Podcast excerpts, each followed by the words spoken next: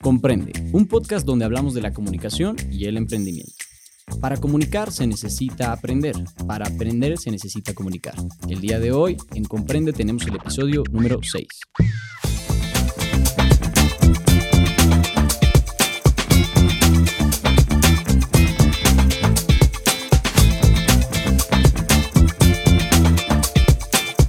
¿Qué tal? Sean bienvenidos, muy buenos días, muy buenas tardes, muy buenas noches a la hora que nos estén escuchando en las diferentes plataformas de YouTube, eh, Spotify, Apple Podcast, iHeartRadio y otras más que estamos por ahí.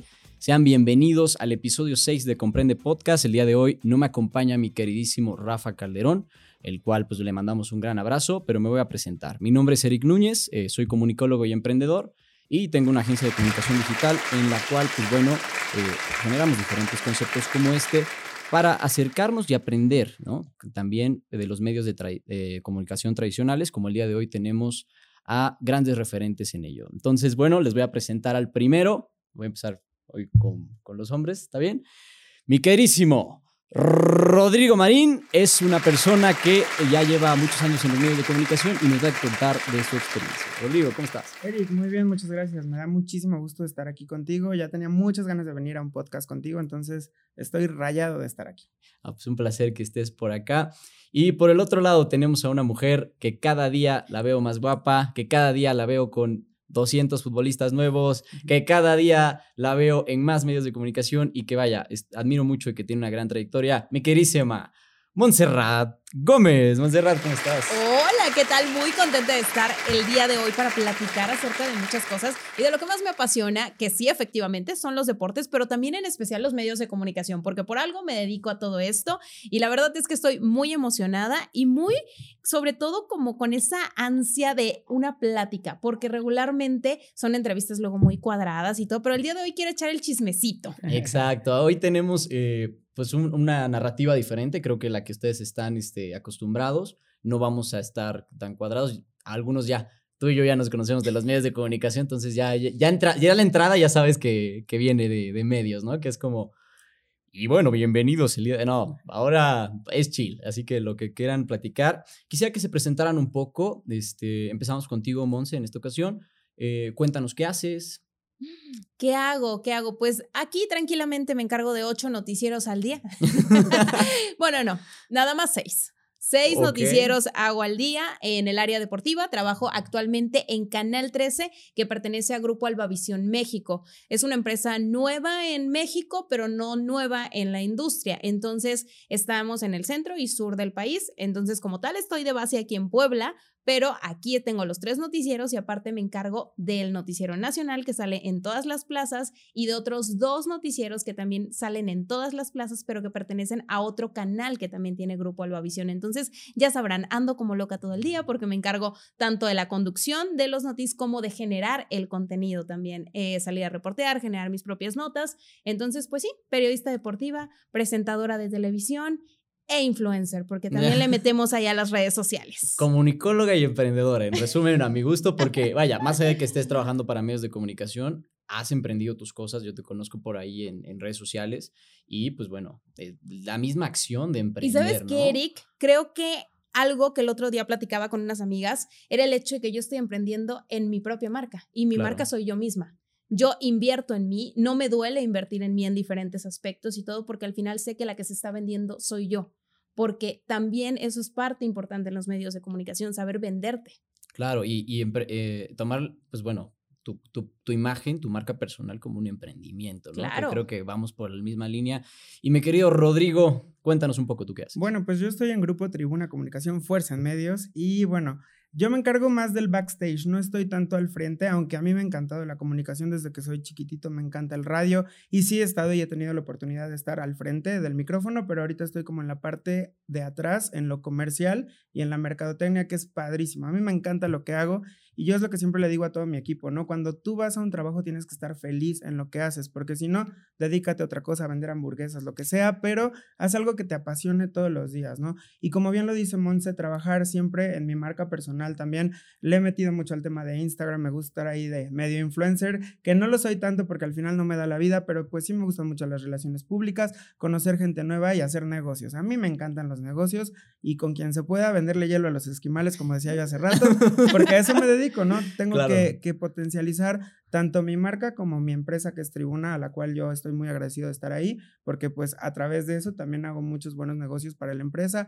para mí, para todos, ¿no? Dice que por cierto aquí traigo y miren, les ofrezco. les vengo Estos son los lo que viene no, no, este, más, más allá de eso creo que es clave entender que ustedes son emprendedores dentro de las empresas que trabajan, ¿no? O sea, hay un concepto que se llama intrapreneur, que es una persona que propone dentro. Ejemplo perfecto, eh, ya no quiero llegar a desvariar un poco el tema, pero lo ejemplo de 3M. 3M era una empresa que eh, se dedica al, pegamento, a todo esto, y llegaron unas personas que trabajaban dentro de esta empresa con la idea de los post-its, y hoy en día pues son lo que son, ¿no? Entonces, creo que pasa lo mismo dentro de ustedes, y quisiera preguntarles, eh, como intrapreneurs, ¿qué han hecho dentro, digamos, de los medios de comunicación? Yo tengo más o menos claro, pero cuéntanos un poco, Monse.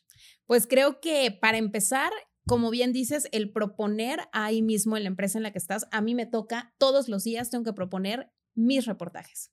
Nadie llega y me dice, oye, vas a hacer esto, vas a hacer aquello. Yo soy la que tiene que llegar y proponer las cosas. Y obviamente, por ejemplo, ni siquiera me voy a ir tan lejos, ya estaremos tocando el tema de cuando me tocó cubrir la Copa del Mundo de Qatar 2022, pero recientemente, la semana pasada, me tocó cubrir el Summer Tour de la liga en México. Pero yo fui la que propuso el tema, yo fui la que consiguió las acreditaciones, yo fui la que consiguió absolutamente todo. La empresa solo agarró y puso el dinero pero yo fui la que creó todo el concepto, la que hizo absolutamente todo. Entonces creo que también cuando no tienes ese tipo de iniciativas, a mí fácilmente me hubieran, no me lo hubieran pedido. O sea, fue algo que yo propuse, que yo dije, a ver, viene el Atlético de Madrid, viene la Real Sociedad, hay que hacer algo, se puede conseguir, claro que sí, tengo el conecte, claro que sí lo puedo hacer. Entonces fue hacer eso, el hecho de tener la iniciativa de hacer cosas adentro que al final beneficien a la empresa, pero también me benefician a mí. ¿Por qué? Porque eso es currículum también para mí. Claro, totalmente. Y Rodrigo, más o menos tú. Pues yo creo que adaptar lo que yo he aprendido con lo largo del tiempo que ya llevo trabajando, porque a veces me veo chavito, pero pues no, ya, ya voy para el cuarto piso en unos cuantos años, aunque no parezca. yo, jamás lo pensé. ¿Y en dónde consigues ese colágeno? Eh, luego les paso los tips. Pásanos el doctor de eh, Dormir bien también ayuda mucho. Ay, ya estuvo y que no. este, no, pues sí, a veces cuesta trabajo con el, con el tiempo y tal, pero yo creo que lo que he aprendido en mi trayectoria, que aparte ha sido una carrera muy loca, porque yo estudié Derecho, soy abogado de profesión, ¿no? Y me he dedicado a la mercadotecnia toda mi vida, llevo 15 años en marketing entonces, todo lo que yo vengo cargando, yo siempre digo que es como una mochila, ¿no? Donde traes tus experiencias y aprendizajes. Y ahorita para los medios me sirve mucho lo que yo aprendí en otras empresas, ¿no? Las empresas transnacionales y tal, porque aprendes mucha estructura y organización. Entonces, el poder venir a una empresa que es local, pero que lleva ya mucho tiempo en Puebla, pero poder dar un poquito de lo que has aprendido en otras empresas y adaptarlo a un medio es fenomenal, ¿no? O sea, poner estructura. A mí me encanta ser estructurado. Mi jefa dice que me paso de estructurado, pero me gustan mucho los números el orden, este, poner todo en sistemas, hacer tablas de Excel, o sea, me encanta poner todo en orden, porque siento que si no hay orden, no hay como una meta, ¿no? Hacia dónde llevar a la empresa. Sí, totalmente. Yo creo que tienes que entender el negocio en el medio de comunicación. O sea, no, no vives de hacer reportajes porque sí, tienes que entender el impacto comercial en diferentes aspectos que puede ser posicionamiento más, de, más que una adquisición de clientes, y una validación de ciertas cosas, ¿no? Que justo lo que platicábamos antes de empezar el podcast, ¿no? Tienes eh, políticos, emprendedores y demás que pueden estar ya eh, destacados en el mundo digital, y es algo que yo reconozco, pero eh, pues en medios como tradicionales ya como que le das la validación. O sea, ejemplo perfecto a mí me llegó a pasar, estaba este, yo en Estados Unidos con lo de la beca de la embajada, y la gente empezó a creérsela cuando ya me empezaron a ver en síntesis y en notas periodísticas, ¿no? Más allá de, aún no me han invitado, gracias, a dar algo de emprendimiento, pero bueno, en notas periodísticas sí escribieron de mí y la gente ahí ya como generó una validación, porque al verte con muchos likes y todo, creo que a final de cuentas siempre vas a necesitar como el medio tradicional y pues entender el negocio. Y sabes también que luego se tiene la idea, y que a veces es errónea porque no toda la gente es así, que en los medios digitales las personas que te encuentras no están preparadas. Que es algo muy común de que el influencer que nada más se graba y todo, pero por ejemplo, tú tienes tu podcast, pero eres alguien que se ha preparado, que por algo está aquí, que tiene una carrera, que ha estudiado, que ha estado como empapado en el tema y a veces creen que las personas que están en el medio digital no están preparadas y que, las personas que están en los medios tradicionales sí lo están. Y creo que no siempre es así. Y, es que hay muchos vendehumos y hay que aceptarlo dentro del medio digital y ustedes lo han debido ver. Yo lo veo con el emprendimiento, o sea, vaya. Aquí lo voy a cortar para el sol porque la verdad que ya no quiero explayarme con esa parte, pero sí, totalmente de acuerdo. Creo que ustedes entienden bien el negocio, por eso han emprendido ideas dentro de, los proyectos en los cuales están relacionados. Y me gustaría preguntarles justamente eso. A pesar de que están, digamos, en la otra cancha que ya vienen siendo los, los medios tradicionales, ¿qué eh, retos han tenido con el, con el ecosistema digital? ¿Ustedes lo ven como un aliado o lo ven como, ok, no, es que lo que están en redes eh, me da igual? ¿Qué es lo que ven ustedes, si quieres, Rodrigo? Yo creo que es muy importante saber poner todo el pastel por partes, ¿no? El radio lleva muchísimos años en, en el país y en el mundo en, en, general, pero yo creo que sí hay que verlo como un aliado, o sea, todo lo que ha pasado de las redes sociales, de las plataformas TikTok y que cada día sale algo nuevo, si no te haces amigo de esas plataformas, estás fuera totalmente. Nosotros lo que hemos hecho mucho es cómo sacamos al radio hacia esas plataformas, ¿no? Si estás grabando un programa en vivo, pero también lo subes a Facebook y Facebook Live y YouTube Live y todo lo live que salga, porque al final sabes que vas a encontrar también nuevos escuchas en otras áreas, ¿no? Entonces, más que decir, ay, no, eso no funciona o eso nos está comiendo el pastel, es cómo me hago amigo de eso que tiene que ser un todo, ¿no? Al final creo que la radio no va a morir y tampoco la televisión, o sea, creo que hay que saber bien hacia dónde vas enfocado, ¿no? Porque el público que escucha radio a lo mejor no es el público que está en Instagram y tampoco el público que ve la televisión. Entonces tienes que sacar productos para todos y tener eso muy bien identificado y también para poderlo vender, ¿no? Porque muchos clientes modernos, y también esa es mi pelea en, en el mercado comercial, que dicen, no, es que ya la radio ya no sirve, la tele ya no sirve pues chavitos de veintitantos años que ya tienen ahorita un puesto a lo mejor gerencial, ¿no? Y que creen que ya pueden tomar decisiones sin tener un bagaje de lo que es la historia de los medios, ¿no? Y de dónde está tu público meta y porque a ellos les gusta TikTok o les gusta Instagram, creen que ahí está y muchas veces están equivocados, ¿no? Claro, no todos tienen un, lo que platicábamos también, no todos tienen un iPhone, un teléfono, el que sea no, bien white pero bueno, un teléfono smart que venga con una pantallita que te permita entrar a redes sociales y consumir los contenidos. Realmente lo que es la radio sí tiene un alcance de un 99.9% en todo México que los medios digitales no llegan. Entonces sí, es como que tal vez son otros públicos, tal vez ya la ciudad ya está consumiendo más Instagram, por ejemplo, pero es importante como tener esa, ese tema y lo que decíamos de la validación. ¿no? Sí, claro, o sea, por ejemplo, yo hablo en el medio en el que me encuentro, que es Canal 13, siendo bastante realistas, nosotros somos un medio muy popular. Nosotros vamos destinados a un sector de la población que, como bien mencionas, quizás no tiene acceso a un teléfono todo el tiempo, a un medio digital y por eso consumen la televisión. Pero el hecho de vincularlo también con las redes sociales, con el, por ejemplo, nosotros somos muy fuertes en Twitter porque la gente busca también mucha información ahí y somos un medio que ya se ha convertido en un medio confiable, que dicen, es que si lo vi ahí es porque sí, sí pasó, sí sucedió, sí todo, y con eso tratamos de llegar al otro sector que quizás con la televisión ya no llegamos, porque mucha gente de cierto sector socioeconómico ya no ve la televisión, dicen, no, yo prefiero verlo en las redes sociales y todo, entonces por eso también está estamos muy activos. Por ejemplo, en el canal tienen su departamento de redes sociales que se encargan absolutamente solamente de redes y no ven el tema de televisión. ¿Por qué? Porque también ahí está otro sector que no atacamos con la tele. Entonces creo que es como fusionar esas dos partes, porque al final las dos partes son importantes, pero son diferentes. Sí, totalmente. Y yo creo que también el tema de validación por las personas que lo dicen, ¿no? Hace ratito platicábamos de los pioneros de la radio, ¿no? Como don Enrique Montero Ponce, que fundó Tribuna Comunicación, antes, para la época de mis papás o de mis abuelos, era escuchar lo que decía don Montero Ponce, ¿no? O sea, si lo dijo don Enrique es que es cierto. Si él ya lo fue, ya lo investigó, ya entrevistó a alguien, es que eso fue lo que pasó. Ahorita competimos mucho con lo que dijo cualquier persona que tiene un teléfono, ¿no? O sea, que puede ser tú, puedo ser yo, puede ser Eric, con su teléfono decir, ah, pues ahorita está incendiando tal lugar y tal. Y así como algo que no esté pasando tampoco, ¿no? Podemos hacer lo que son las conocidas fake news, ¿no? Inventarnos cualquier cosa y porque hay miles que te están viendo, pues ya lo crees, ¿no? Entonces también es cómo respaldas una información verídica. Sí, sobre todo en el tema periodístico, ¿no? Creo que a final de cuentas estas nuevas líneas de comunicación, estas nuevas narrativas donde puedes hacer un documental y subirlo a YouTube, tienen que tener igual una base periodística donde digas, aquí están los documentos y todo. Es más, es más complejo, es más abstracto y a final de cuentas es el riesgo, yo creo que del momento en el que estamos, que es el tiempo de la posverdad. En realidad me lo decía, este, tú lo conoces, Oscar Tendero, Oscar Tendero, que gran mentor mío, que le admiro muchísimo, me decía, el gran riesgo de ahorita de los medios digitales es la posverdad, porque mañana si todo se controla por un algoritmo y tú y te está diciendo determinada cosa que puede ser que no sea cierta, ahí tenemos un problema serio, creo que, que, con todo, ¿no? Pero... O la inmediatez también, o sea, con el medio digital, muchas personas ya simplemente tomaron una foto, ya lo subieron y ya le ganaron incluso al medio de comunicación de aquí a que llegara, a la imagen y, todo. Y ese es un problema serio. Te voy a decir, te voy a decir un caso muy, muy, muy sonado recientemente.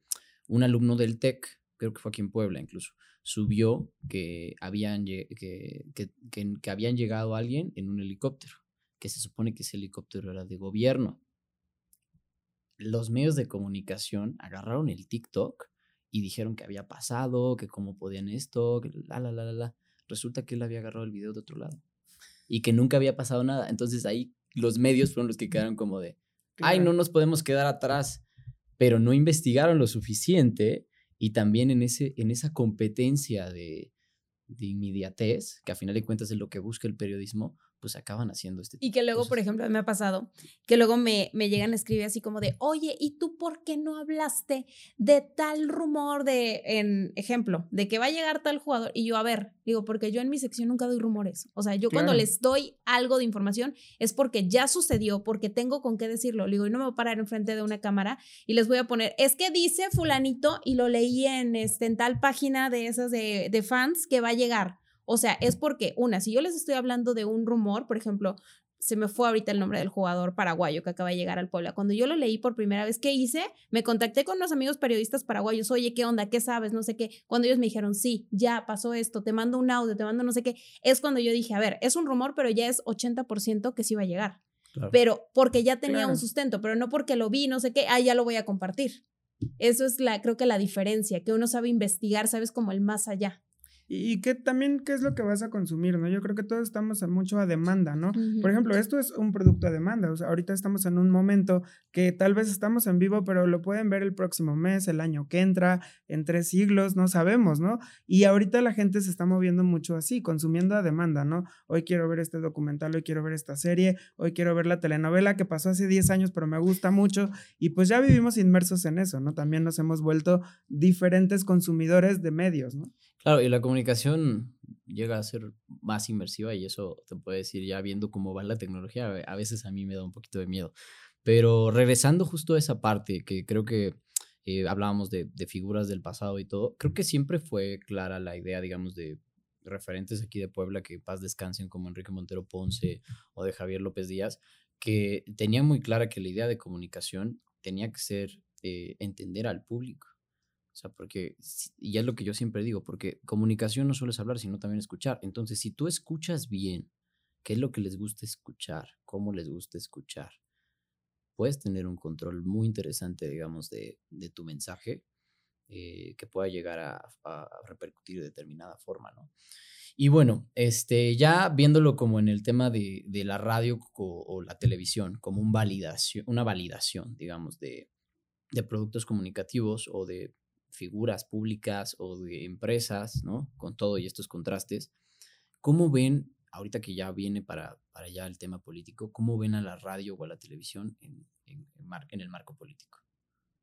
Pues yo creo que es algo importante como de tener mucho cuidado con lo que se dice, ¿no? O sea, y porque la gente, pues ya sabes, también por el tema digital, pues todos están inmersos en, no, ya se lanzó tal político y viene este otro, y ahorita hay una competencia de 15 por el mismo, por el mismo puesto, tal cual, ¿no? o sea, ahorita estamos viviendo un, un, tema político muy interesante que no había pasado en mucho tiempo en la historia del país, ¿no? Que hay muchas personas compitiendo por el mismo puesto, ¿no? Del mismo partido y tal. Y lo que hacemos mucho, y eso es un gran aprendizaje que, que nos dejó don Enrique también en tribuna, es llevarnos con todos, ¿no? Yo creo que algo que aprendes muy bien en los medios es no pelearte con nadie y estar de amigo con todo el mundo porque no sabes lo que va a pasar en el panorama. Y si uno como medio le empieza a tirar, no, que este es tal y el otro robó y el otro tal, no sabes qué es lo que va a pasar, ¿no? Y entonces, ¿cómo eso te va a afectar a futuro? Yo creo que lo más importante políticamente es ser eso, político, ¿no? Tal cual es como, hola amigos, todos somos amigos y nos llevamos bien con todo el mundo para llevar la fiesta en paz, tal cual, ¿no? Eh, que es un dilema ético, ¿no? De que a veces dices, ok, tal vez mi responsabilidad es dar, incitar a esta reflexión o no, ¿no? Pero creo que es muy cierto y, y, y, totalmente de una persona de relaciones públicas lo que acabas de decir, porque tienes que tener una muy buena gestión de en el panorama político, dónde meterte, dónde no. Y, y, bueno, o sea, digamos aquí con el podcast yo soy bienvenido, o sea, quien venga del panorama político es bienvenido y se va a platicar muy a gusto, como ahorita lo estamos claro. haciendo, pero con un nivel intelectual que valga la pena, que no sea como de que, ay, este... ¿Cómo iniciaste en la política? Sí, ya, o sea, bueno, ya viste esa pregunta, pero más como en el sentido de que, ¿cómo iniciaste? Pero así, ay, de verdad. No, a mí no me gusta eso. O sea, personalmente, claro. yo o sea, creo que la clave aquí, y, y, los políticos se están dando cuenta, estamos buscando gente real por un mejor México. Entonces, eh, tenemos que hacer las preguntas que a veces pueden llegar a molestar de una forma que no falta el respeto, ¿no?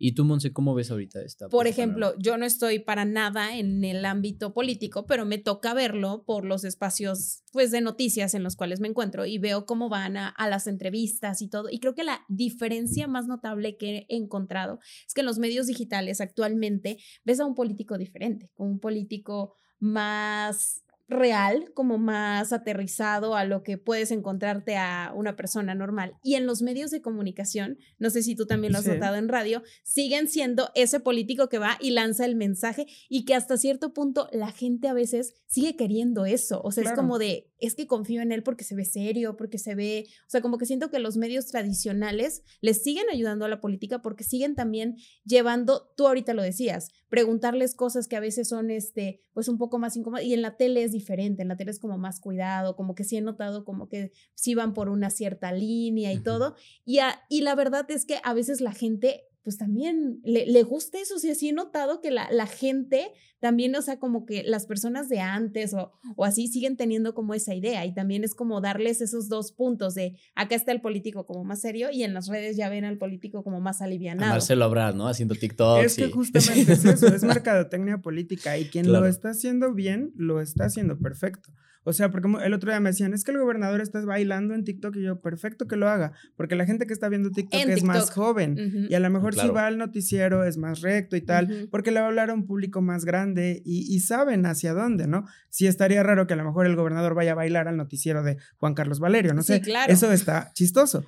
Aquí es saber diferenciar hacia dónde va y qué mercado le vas a hablar, ¿no? Claro, o sea, por ejemplo, el podcast es un tema, podríamos decir, un poquito más intelectual, ¿no? Cuando se escucha sin vista y este, con vista, pues tiene que ser como más chill, ¿no? Más así de jaji, no sé qué, pero dependiendo de la narrativa, justo lo que tú mencionas. Yo cuando el público de Spotify, ¿no? Por ejemplo, es muy diferente al público de claro. YouTube y el público del TikTok, por ejemplo, me tira los hates del mundo porque no entiende, porque no entiende, que no entiende que no entiende. Me explico, sí, o sea, hace claro. poco me pasó con el Facebook que un reel llegó a 150 mil vistas uh -huh. y, y, y, y, a ver, me pusieron, ay, era de Sobrinity Manager y me pone el güey, este, que le mandamos un gran abrazo, pobre cabrón. Este, pone el güey, oye, este, tú eres el Sobrinity Manager porque tienes apenas mil seguidores y este reel apenas tiene 160 mil vistas, entonces no sabes nada de lo que estás hablando de comunicación digital. Le dije, a ver, te doy clase. Los contenidos en redes sociales, es, eh, porque estaba enojado, me puso que salía muchas veces el, el, el pinche anuncio, porque yo pauté. Uh -huh. O sea, a ver, pauté 500 pesos, llegué a 150 mil sí, personas. Claro o sea, se sabe que sé, ¿no? Pero más allá de eso, el güey todo encabronado me pone, no, que este, que, que, que, que tú no sabes, que, que, esto, que el otro, que me sale este anuncio cada vez, pero era un güey que cada rato me estaba comentando puras mierdas. Le dije, a ver, te explico, papito. El, el algoritmo funciona de que la gente que más interactúa con determinado contenido, más le aparece. Entonces tú si sigues claro. comentando, vas a seguir viniendo acá.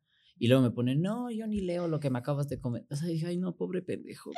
Pero, o sea, pasa en todo. Y yo creo que ustedes en los a medios. Mí me pasó, yo no, no los sigo, pero últimamente me pasaba que me aparecían y me aparecían y me aparecían este, muchos videos. A mí, sinceramente, y lo voy a decir, no me gusta la ideología de vida de Diego Dreyfus. No, el máximo ídolo de mi máximo ídolo, Javier Hernández. Entonces, la verdad es que. Ay, el este neuromarketing es pesado. No, no, no. Entonces, a mí no me gusta. A mí no me gusta para nada. No coincido con su manera de pensar. Y entonces, ¿qué hice? Empecé a, justamente, cada que me aparecía un video de él, en lugar de darle como, o sea, me salía para que como que no, te sé, lo volviera a poner. Ajá, entonces yo ya, o sea, literal me aparecía algo, me lo brincaba o así, entonces no interactuaba yo para nada con con esa publicación porque cuando te metes a justamente a comentar, a no sé algo, o sea, te lo juro, y me dejó de aparecer. O sea, dejé de tener como contacto con con su publicidad porque me aparecía publicidad de Diego Dreyfus y yo así de... O sea, mira, eh, cualquier... Si algo se aprende de ese tipo de personajes que han hablado tanto que a veces sí tienen la razón y a veces son unos pendejos la mayoría del tiempo, pero al final de cuentas está también la merca, porque pues al final muy poca gente... Y que tienen tantos seguidores también, o sea, es como una secta. Pero, todos, se centran, todos se centran en él, no se dan cuenta de la gente que está detrás controlando ese sistema económico y de, que te vende el cursito, de que no te deprimas, vente a Tulum conmigo por 150 mil pesos. O sea, es como de que, bueno, ya cada quien, ¿no? O sea, sí, sí FRS. Podríamos aventarnos un pero, podcast, de eso. pero por eso yo también, ya también dije, voy a hacer medios más allá de mi capita, porque ya estoy viendo que por acá hay mucho vende humo, ¿no? Hay que cambiar el sistema. Eh, pero bueno, es, es, lenta a veces la evolución. Y en ese sentido, yo quisiera preguntarles también, eh, el aliado, como lo ven como, como en el medio digital, porque me están reconociendo esta parte, ¿qué es lo que buscan de él? ¿Qué es lo que, qué es lo que les gustaría tener de un medio digital como aliado? Yo creo que más ventas. O sea, yo que me preocupo por el tema de llevar dinero a la empresa, yo necesito ver cómo voy a potencializar que mi core business, que es la radio, tengo que aliarlo con lo digital y que ambos me estén generando el mismo valor monetario. Ahorita todavía no lo logramos. O sea, ahorita todavía el radio sigue siendo nuestro core business. O sea, es lo que vendemos y es lo que yo siempre le digo a mi equipo también. No se frustren porque es lo que sabemos hacer bien, ¿no? Porque a veces se frustran por no poder vender bien lo nuevo. También tengo un equipo de gente más grande que ha vendido radio toda su vida y pues estamos hablando de gente de 60, 50 años y, y dicen, no, es que ahora que el Facebook Live y que el Reel y que no entiendo y que cómo, porque yo también empecé a, a hacer cosas nuevas, ¿no?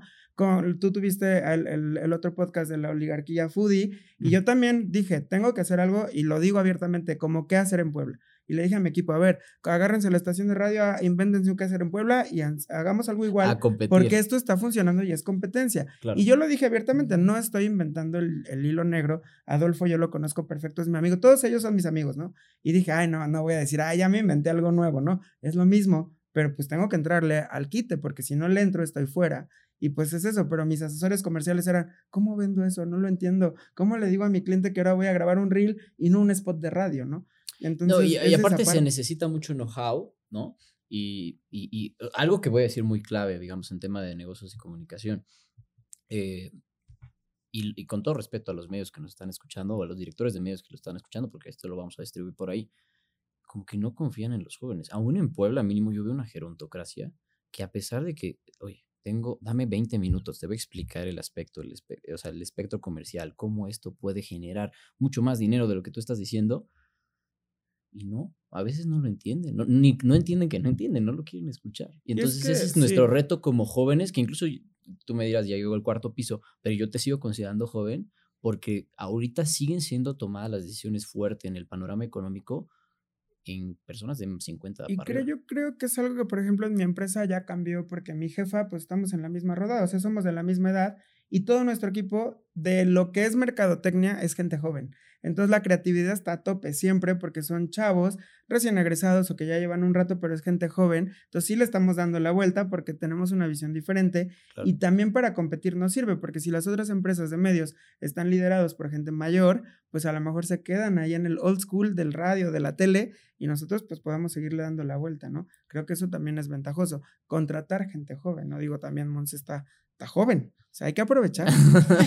26 años. por favor. Y también, bueno, antes de, que me des tu perspectiva, o sea, también algo que te puedo decir, eh, más que contratar, porque pues dar trabajo es es un tema de contabilidad, muchas veces más allá, es pues ofrecer algo que digas, a ver, esta persona la puedo cubrir para que se pueda pagar un psicólogo si lo necesita, para que se pueda pagar un buen lugar para transportarse, para que tenga un estilo de vida, para que rinde el 100%, que siento que a veces eso en la TAM o en México, podríamos decir, no lo tenemos bien considerado. O sea, creemos que, ¿por qué esto cuesta? No, o sea, la gente sale cara porque da resultados caros, ¿no? O sea, eso es lo que creo que tiene que, que entender la gente en los medios de comunicación, que, están aquí en Puebla, les mandamos un gran saludo y un abrazo, pero sí, dense cuenta, ¿no? este, pero Monse, ¿tú qué opinas? Yo que espero de los de las redes sociales para mi medio obtener nuevo público. O sea, por ejemplo, tratamos justamente eso que ya les había dicho hace ratito, como llegar a un público diferente y quizás cierto punto que algún día aprendan la tele y lo de, se mantengan en el canal porque digan, ah, los he visto, eh, me aparecieron en redes sociales o algo así. En tu caso era los nuevos clientes, en mi caso, nuevo público, porque también eso es muy importante. Y en mis redes personales también trato como de captar nueva gente y que conozcan un poco de lo que hago, porque casi siempre, por ejemplo, yo en mis redes sociales muestro mucho como mi día a día y sobre todo también esa parte de, ah, vean, vamos a este lado, vamos allá, o sea, como que vean esa otra parte también. Entonces, mi objetivo principal con las redes sociales es captar nueva gente. Sí, porque puedes hacer colaboraciones también con influencers, que es lo que hacen los medios. Por ejemplo, ya a nivel nacional, TV Azteca y Televisa todo el tiempo están invitando a hoy y demás. Wendy Guevara, mi patrona. Eh, Wendy, Guevara. es un gran caso. Claro, Wendy Guevara es un gran caso. O sea, Wendy, que le mandamos un gran no saludo. Podía no, estaba en ningún momento perdida. Entendió que lo digital lo podía llevar a un medio tradicional de validación y ahorita está ganando lo que quiere. Y me da gusto. O sea, porque al final ella era alguien que pues no tenía recursos. O sea, y vean la hora dónde está y vean lo que va a venir después ahorita que salga del programa. Está. No, y, padre porque está cambiando la comunidad de, que, ha tenido muchos, este, vaya, este, ¿qué te puedo decir? Este, que ha tenido mucho rechazo, ¿no? Por muchos años, ¿no? Está cambiando mucho culturalmente y eso es positivo. Ahora, eh, vamos a preguntas un poquito más difíciles, tal vez, eh, porque tal vez le recuerden a casos como no tan, no tan gratos. Me gustaría preguntarte a ti, Monse, en el tema de como mujer en el periodismo deportivo, ¿has notado machismo? Sí, pero hasta cierto punto, y lo debo decir abiertamente, a mí no me trauma.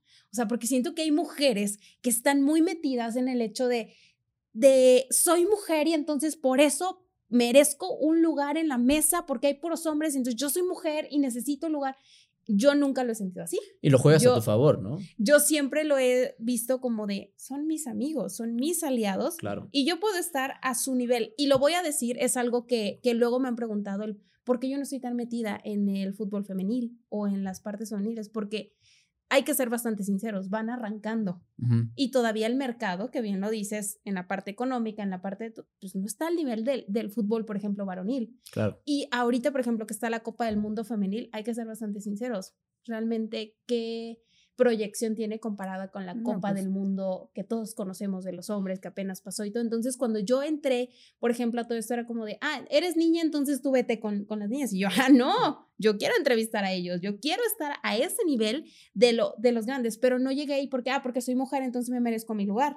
No, te lo ha sido como el picar piedra y sí, ok, quizás a veces es como un poco más complicado. Cuando yo llegué al lugar donde estoy trabajando, yo llegué y estaba un hombre también, que era lo que querían, querían a una mujer, querían hombre y mujer. Fui, hice mi casting, me quedé, pero me quedé a prueba un mes. ¿Por qué? Porque es un estigma que se tiene, que las mujeres no sabemos de deportes. Claro. No, y que porque estás guapa ya. Es que es eso, ¿no? yo creo que con todas las chicas que están en deportes, yo las he visto y todas saben, o sea, y saben y explican de cosas que hasta que yo no entiendo, porque bueno, yo no me gustan los deportes, pero pues yo las escucho y digo, ah, pues la comentarista sí sabe y, sabe explicar y, y de los puntajes y todo, y digo, pues no solo son un físico, que a lo mejor sí es requerimiento por el tema de la tele, ¿no? De ver un cuerpo escultural y una persona muy bonita, pero pues también está interesante que le sepan lo que están hablando, ¿no? No están ahí solo de, de imagen, pues. Claro, y luego, y luego una frase que yo tengo, le digo, yo no estoy aquí por bonita, ¿no? Porque, o sea, por ejemplo, te decía, entré y fue un, un mes a prueba, sin goce de sueldo. Entonces yo iba, iba a todos los programas y estaba y todo y ya.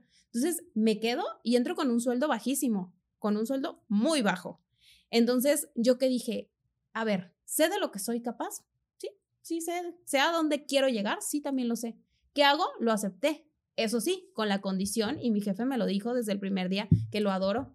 Jesús González, es Saludos, mi jefe Jesús. consentido. Saludos, Jesús. Yo lo quiero mucho, el contador. Se aprecia buenos, buenos jefes dentro Ay, de los sí, medios, ¿eh? no Está inventes. cabrón. Te lo juro, a cualquier persona que le pregunten de- del canal va a decir que es el mejor jefe. O sea, es comprensivo, te entiende, este, o sea, es un, un muy, muy buen jefe que sabe mantenernos contentos en la empresa. Entonces, yo entré y recuerdo perfecto la frase que me dijo, recuerda que quien no habla, Dios no lo escucha. Entonces quería ver mi trabajo.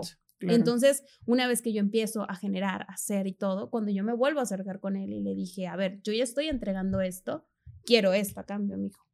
Sin problema. Ya me demostraste que lo sabes hacer, que todo. Entonces, a veces las mujeres siento que al encontrarse con el machismo, porque sí, sí es machismo el hecho de que a un hombre no lo van a poner un mes a prueba, ni le van a decir vas a entrar con un sueldo más bajo a, a competir. O sea, ya entras como de, ay, es que eres hombre, no, tú sí sabes, tú sí sabes de deportes. Pero es también saber manejar eso a tu favor, demostrar que puedes Claro. y no limitarte y no ponerte a flagelarte, es que soy mujer y es que no me dan la oportunidad. Claro que las tenemos, claro que podemos, No, pero hay que más, ¿no? saber hacerlo Claro. porque muchas mujeres quieren también aprovecharse de eso y, y, y sinceramente no, o sea, debes de, de estar ahí, de aferrarte, de querer hacer las cosas. Tan solo, por ejemplo, la semana pasada que les decía lo del Summer Tour, llegué con los regios, que también es una cultura bastante pesadita, bastante machista hasta cierto punto. ¿Y qué fue lo que dijeron? Este, yo llegué al entrenamiento del Atlético de Madrid, súper, soy alguien que siempre va a los estadios, a donde vaya, súper arreglada. Entonces llegué con mi vestito blanco que me puse, e iba así con mis lentes, rubia y todo, y un, un señor dijo, es que hay ciertos medios que nada más traen a las que se ven bonitas. Y así, y me volteó a ver y yo dije, ok, no me afecta, no me... Llega el momento del chacaleo, yo soy la más aferrada para un chacaleo. Está bueno. Soy la más aferrada. A mí Confirmo, nadie me ¿eh? quita. Confirmo. A mí nadie me quita mi lugar. Yo Confirmo. pego, golpeo, no me importa. A mí nadie me quita. Y soy la primera en preguntar. Entonces, cuando llega el momento literal de los Claro. madrazos ahí, porque aparte nos tuvieron hora y media en el sol de Monterrey de casi No, 40 bueno. grados, yo me estaba derritiendo, sudaba, pero no me quité de ahí. Yo dije, a mí nadie me quita. Cuando viene el primer jugador, Marcos Llorente, la primera que se lo agarra soy yo. Después, así, y de repente unos me dicen, no manches, güera, nos callaste la boca. Pues sí, es que. Y yo, es que, a ver, o sea, ¿por qué? Nada más porque soy mujer, nos... No, hombre, o sea, tienes que, que demostrarlo. Y sí, te topas con el machismo, pero si tú, una, no eres enganchada y no estás así como de, ay, es que ya me dijo eso, y entonces ya no puedo. No, o sea, es como de, ah, sí, papi, ahorita te, ahorita te callo la boca. No, y, y eso, y eso, eso te lo admiro mucho porque, vaya, este, nos conocemos del periodismo deportivo. Yo en algún momento hice periodismo deportivo, amigo. Ahí debe haber un, can- un video de YouTube. Ahí debiste haber salido en alguno, pero vaya, qué recuerdos. Bonito porque siempre eh, tú tuviste esa, ese profesionalismo y, y me da mucho gusto invitarte acá al escenario porque sé que, que podemos tener estas conversaciones muy buenas, ¿no? Eh, ya para, para cerrar un poquito, este, quisiera eh, pues que le pudieran decir algo al, este, al minillo. Siempre yo digo esta, esta palabra o este tipo de esa persona que, este, que eran ustedes antes y que ahora los ha llevado donde está. Porque yo a ambos los considero muy exitosos. Tú, a ver, estuviste con Bizarrap, estuviste con, no sé con quién más estuviste en el mundial, pero te vi muy exitosa y dije, la verdad, qué gusto, qué gusto, porque yo estoy seguro que la Monse que yo conocí en ese momento no se imaginaba que todas esas cosas iban a pasar con el tiempo, ¿no? Que el mundo giraba tan rápido y que a veces es chico por eso, ¿no? ¿Qué mensaje les darían? Si quieres, empezamos contigo. Pues yo le diría al minillo, créetelo, créete todo lo que pienses que puedes lograr todos los días, ¿no? O sea, mi filosofía siempre es ser feliz en lo que haces y no te dejes vencer por la gente, ni por las circunstancias, ni por nada, porque esas son las barreras que nos ponemos todo el tiempo, ¿no? De, es que mi vecino ya me dijo, es que mi primo ya me dijo, es que mi papá o mi mamá o mi jefe, o... Y yo, de hecho, yo escribí un libro que está en Amazon comercial, que se llama Aprende a decir que no. Ah, bueno, Y eso es importante siempre, aprende a decir que no, porque hay mucha gente tóxica alrededor y que te roba la energía muy cañón. Y a todos les decimos que sí, ¿no? A veces no quieres ir a una fiesta, no quieres ir a un compromiso, no quieres hacer un trabajo, pero a todo mundo, y en México está la cultura de decirle que sí a todos para no quedar mal, ¿no? Porque es que si no le digo que sí, entonces ya me perdí una oportunidad. No, aprende a decir que no. Ese es como lo que yo le diría a mi minillo, aprende a decir que no, porque te va a llevar muy lejos. O sea, eso es básico. Y te lleva a los negocios adecuados, porque también ya, ahorita lo notamos. Exacto, digo. Este, ah, sí, cuídate, ¿no? o sea, es... la situación. O sea, al final, yo justo estaba analizando, dije, a ver cómo manejamos esta situación sin decir nada, ¿no? Y dije, perfecto, lo hizo increíble. Pasó la prueba. Pasó la prueba. Pasé, tu filtro de relaciones, de, de relaciones públicas. Exacto. Eh, tú, Monse. Yo a la mini Monse, a la mini yo, le diría que sea igual de soñadora, porque los sueños se hacen realidad. Mucha gente, efectivamente, como tú decías, me dicen, yo vengo de un pueblo muy pequeño en Veracruz, aparte era una niña bien gordita, cero que ver con el estereotipo que se tiene de la de la tele y me decían, estás loca, ¿cómo vas a salir en la tele? ¿Cómo vas a entrevistar a esos? Y yo les decía, es que yo lo voy a conseguir. Entonces es el hecho de decir, sigue soñando, porque Monse siempre creyó en sí misma. Antes de que alguien creyera en mí, yo creía en mí. Y me decían, no, no puedes. Y yo decía, ¿por qué no voy a poder? ¿Y cómo no? Yo sí puedo. Yo decía, yo decía, sí puedo, sí puedo. Entonces es eso, que nunca dejen de soñar y que mientras esa imaginación no deje de brillar, no deje de estar y que nunca se apague esa ilusión. Yo, por ejemplo, a mí me sigue pasando, a mí me siguen sorprendiendo muchas cosas que yo le digo, güey, pero si son tus amigos ya, y, yo, y es como de, digo, qué padre que sigo teniendo esa ilusión, esa cosquillita, esa emoción y digo, que nunca se me acabe. Y eso le diría a mi Monse chiquita, que nunca deje de soñar, porque sí se hacen realidad los sueños. Sí trabajas por ellos, tampoco de la noche a la mañana. Sí, no te caen así de que, ah, ya llovió un sueño, ya se hizo realidad. Claro. Hay que trabajar y hay que poner todo en la canasta, ¿no? Y pensarle, o sea, ser inteligente. Y todos podemos ser inteligentes, porque hay mucha gente que dice, no, es que yo nací medio güey para hacer esto, o no se me da las matemáticas. A mí no se me dan las matemáticas. Ay, a mí tampoco. Y ahora me encantan, o sea, ahora que ya las pude adaptar al tema de ventas y eso, me encantan los números y soy feliz haciendo números todo el día. Oye, yo tampoco soy buena para las matemáticas, pero mira, me das dinero y bien que te lo administro. Muy bien. No, y la verdad que qué gusto porque este pues a final de cuentas ustedes comprendieron, ¿no? Así que como dice el podcast, que siempre ha sido la misión, comunicar y emprender, tomar acción, decir esto quiero y esto hago, ¿no? Hay una regla en los negocios ahorita que está en Estados Unidos que la aprendí que se llama TAA, TAA que es Think, Action, Attitude. Tú quieres lo que quieras en la vida, tienes que pensar en eso. Después, ¿cómo le voy a hacer? ¿Cómo le voy a hacer? Seguir pensando en eso.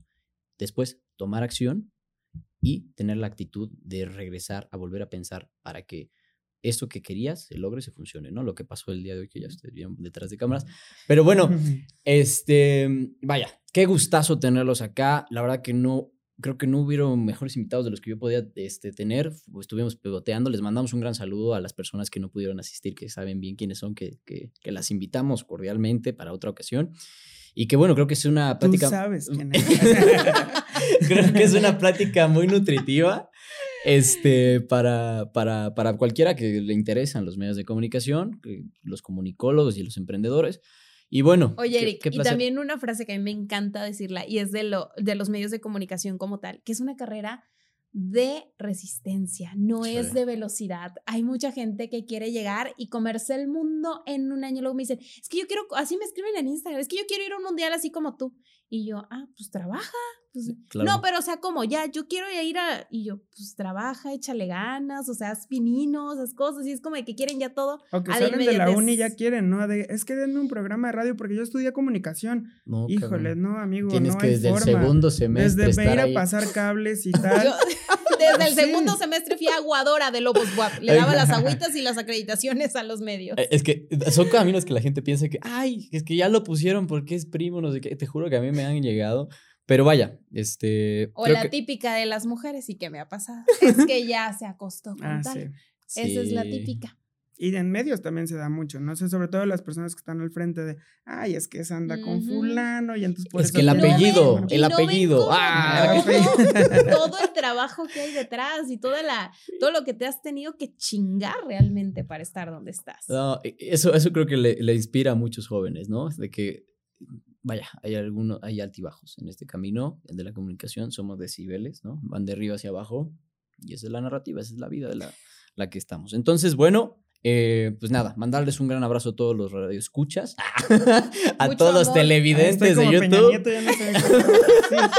era así, el de, él era, como, una papa. Como así. Rápido, eh, pues bueno, los mates que están aquí eh, pues están como matersmx.com algo sublime. Y bueno, Rodrigo, ¿cómo te encontramos en redes? Mm, me tomé un mate. Este, soy Rodrigo Marín. Estoy solo en Instagram, es la única red social que yo uso. Y así, soy Rodrigo Marín. ¿Y tú, Monse? Yo estoy en todas las redes y en todos me encuentran como Montserrat Gómez, Mont-Gómez 14. Y si quieren ver a una Monse divertida, que hace trends y todo, síganme en TikTok. Y si quieren ver una Monse más seriecita, más acá, en Instagram. Pero en, TikTok sí me van a ver ahí haciendo el bailecito y todo. ¿eh? a mí me encuentran como el Eric Núñez en todas las redes sociales.